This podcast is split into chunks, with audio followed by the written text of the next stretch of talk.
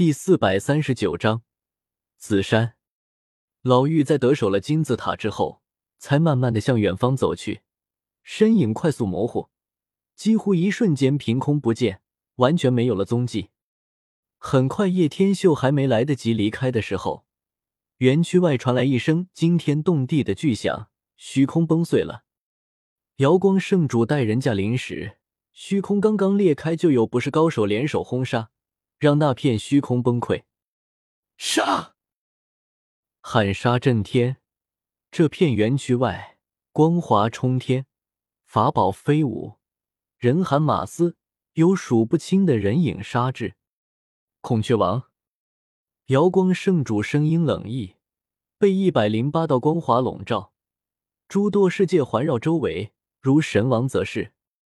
瑶光圣主，对面。孔雀王一如过去，似翩翩少年，但眼神凌厉，吼动河山。你这妖孽，居然还敢出现！今日必斩你！瑶光圣主的背后还有不少老者，其中一人喝道：“确实要斩人，但却是你们！”青蛟王很快就从后面出现，与孔雀王并列，轰！天地震动，交烈的大战爆发了。园区外围的道纹被人撕裂，很多修士冲杀了进来。第四大寇还有第七大寇来了！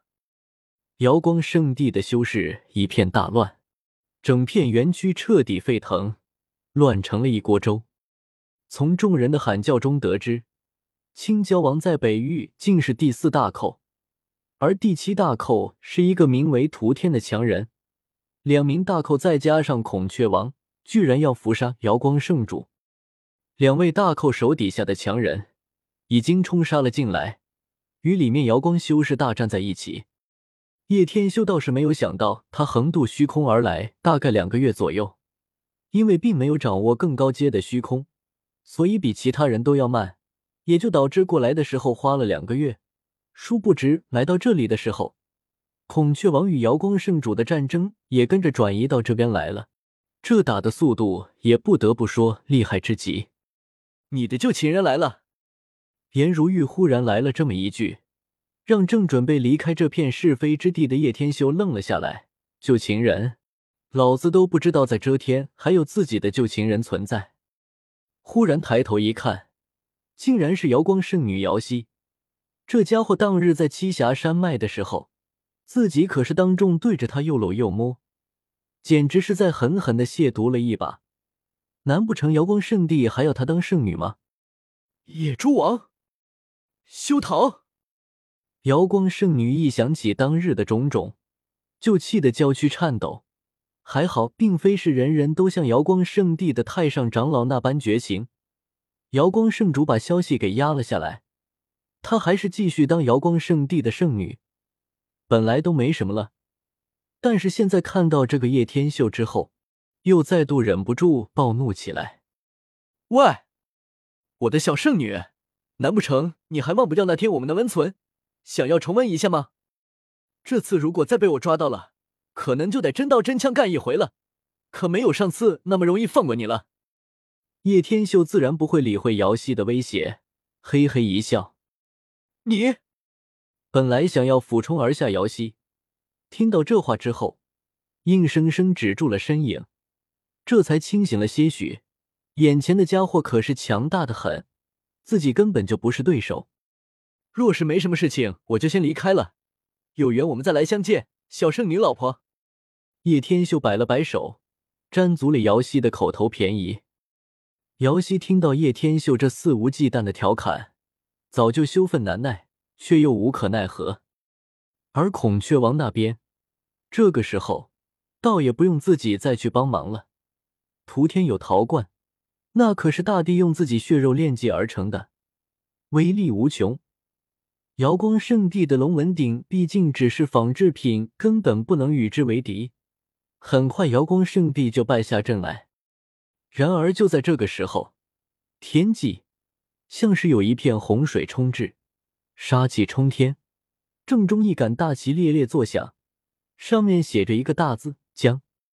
荒古世家江家的人到了，他们是北域的主人之一，比瑶光圣地在这片地域的势力要大很多。瑶光诸位道友，我江家来援了。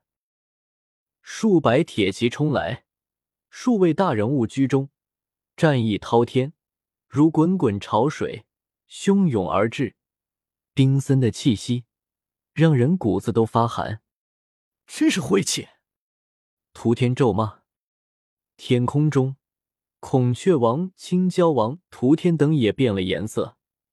到了现在，强大的江家来源让他们功亏一篑。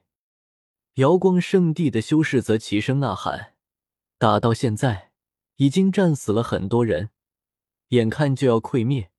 突然来了这样一批生力军，他们自然振奋。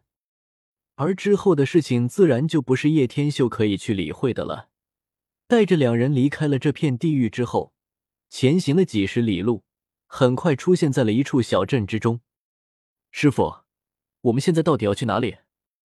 叶凡总觉得这个师傅实在是神通广大，去到哪里，哪里就发生大战，诡异的事情一件接一件，简直比柯南还要牛逼。